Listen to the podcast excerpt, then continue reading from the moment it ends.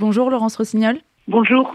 À gauche, beaucoup d'appels au cessez-le-feu ont été euh, lancés ces derniers jours, ces dernières semaines. Vous soulignez euh, hier encore l'absence de la mention des otages dans l'un de ces appels réunissant euh, la CGT, le MRAP, LFI ou encore EELV.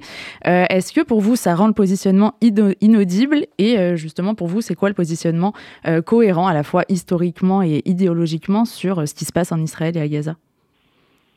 Écoutez, le positionnement de ma place à moi de parlementaire française est à la fois, bien entendu, d'abord de condamner la dimension terroriste des attaques du 7 octobre, de soulever, comme je l'ai fait dans une tribune avec euh, beaucoup d'autres femmes et d'amis, euh, une dimension spécifique euh, dans les attaques du 7 octobre, qui est la dimension génocidaire et génocidaire, avec en particulier un indice terrible qui est le nom, les viols de masse, qui se sont produits le 7 octobre, les consignes de viol qui ont été données et qui sont euh, un élément que l'on retrouve dans toutes les, guerres génocidaires, c'est-à-dire on, retrouve au Rwanda, qu'on retrouve en Ukraine, euh, qu'on retrouve en RDC et qui était là aussi euh, présent. Mon rôle, c'est de dénoncer cette, cette spécificité pour qu'elle ne passe pas inaperçue, j'ai envie de dire, dans le massacre du 7 octobre.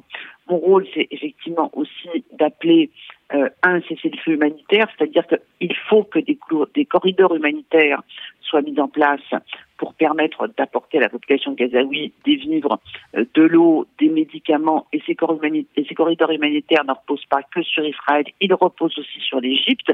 Je tiens à le préciser. On peut, voilà. Enfin, j'ai demandé aussi euh, que la fin du, du blocus de l'information euh, je crois que euh, les, les, journalistes indépendants doivent pouvoir rentrer, être sur place à Gaza, ceux qui le veulent bien entendu, euh, parce qu'on ne peut pas être uniquement tributaire soit de la propagande du Hamas sur TikTok, soit des communiqués officiels de l'état-major israélien. On a besoin du travail des journalistes indépendants également. Et puis, en ce qui concerne ce que la France, l'Union européenne doit dire et affirmer, c'est que on ne peut pas discuter euh, d'un cessez-le-feu sans immédiatement accompagner cette position, cette proposition de la demande de libération des otages. Voilà, la libération des otages est aussi un des axes euh, déterminants euh, de toutes les discussions qui doivent avoir lieu aujourd'hui. Caroline Fourest a déclaré euh, cette semaine sur le plateau de BFM qu'on ne pouvait pas, je cite, comparer le fait d'avoir tué des enfants délibérément comme le Hamas et le fait de les tuer involontairement comme Israël. Elle a été accusée par Olivier Faure, premier secrétaire du PS, de justifier ce qui se passe euh, à Gaza, comme si, au fond, Laurence Rossignol, on ne pouvait pas qualifier les crimes du Hamas et exprimer et être concerné par euh, les pertes civiles à Gaza. Bien sûr qu'on peut, bien sûr qu'on doit être dans une empathie avec les populations civiles, avec les gens qui ont été assassinés le 7 octobre, avec ces femmes et ces enfants qui aujourd'hui euh, meurent sous des bombes à Gaza, bien entendu. Notre empathie doit être identique. Moi, je partage euh, cette, euh, ce lieu commun. une vie humaine vaut une vie humaine. Voilà. Ça, c'est une certitude et, c'est une position presque éthique, philosophique de base. Après, je ne vais pas faire de, interpréter ce qu'a dit Caroline Forest, mais toutes les morts ne se, ne se, valent pas. Toutes les vies se valent, mais toutes les morts ne se valent pas. D'ailleurs, c'est pour ça que dans le code pénal, on a euh, le meurtre, et puis après, il y a le meurtre aggravé qui euh, entraîne des peines supplémentaires, et il y a le 7 octobre une dimension aggravée, voilà, si on parle en termes de, de droit pénal, une dimension aggravée ne serait-ce que par les actes de torture et de barbarie, que notre code pénal reconnaît aussi et qui conduit à une aggravation du meurtre. Euh, c'est peut-être cela qu'elle a qu'elle a voulu dire euh, ce jour-là.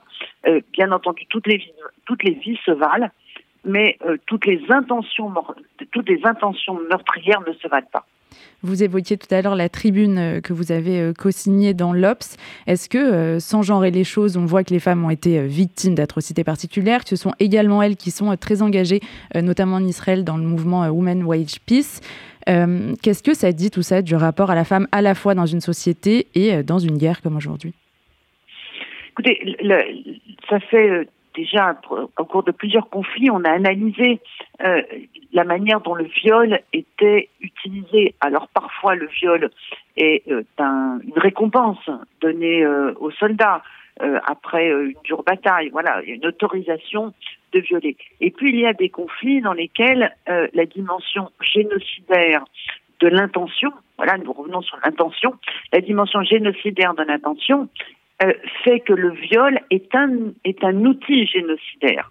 Et on ajoute dans la tribune génocidaire et génocidaire avec un Y, parce qu'il faut asservir les femmes, il faut tuer les femmes, il faut humilier les femmes pour humilier le peuple et aussi pour le détruire.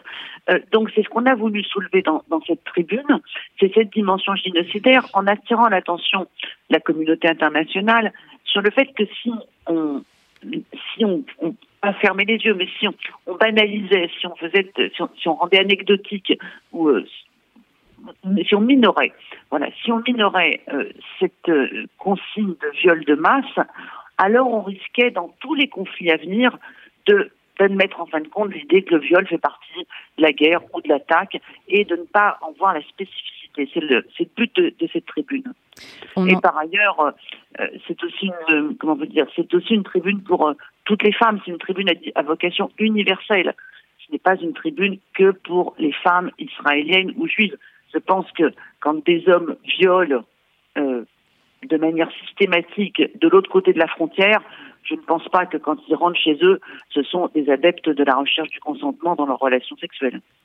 On entend de plus en plus le terme génocide que vous évoquiez à l'instant, euh, employé cette fois pour qualifier la situation à Gaza. Est-ce que cette sorte de renversement euh, de la Shoah, cet emballement du discours, euh, ça vous choque aujourd'hui? Je crois qu'il faut faire attention à bien utiliser les bons mots pour chaque situation. Il est clair que le 7 octobre, les terroristes qui sont rentrés sont rentrés pour tuer des juifs. D'ailleurs, la dimension antisémite ne s'est pas fait attendre.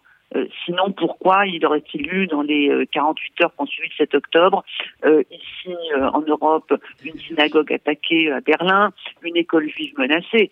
C'est pas, c'est, on, voit bien avec euh, la, réplique, les petites répliques qu'il peut y avoir en Europe, que la question n'est pas tant le rôle d'Israël que la, la cible que sont les juifs partout. Et on le voit encore aujourd'hui avec l'augmentation des actes antisémites. Donc il faut appeler, il faut ne pas se tromper dans les mots qu'on utilise. Et d'ailleurs, aujourd'hui, pour dire à- au gouvernement israélien, pour dire à l'armée israélienne que euh, les pertes civiles ne sont pas acceptables, que euh, le blocus de l'eau, euh, des, vivres et des médicaments ne sont pas acceptables, il faut dire que ce sont des opérations de guerre qui, ne se, qui se passent dans des formes qui ne sont pas compatibles avec le droit international. Et on ne peut pas employer le mot de génocide pour tout. L'intention de détruire un peuple n'est pas n'est pas systématique dans toutes les opérations militaires.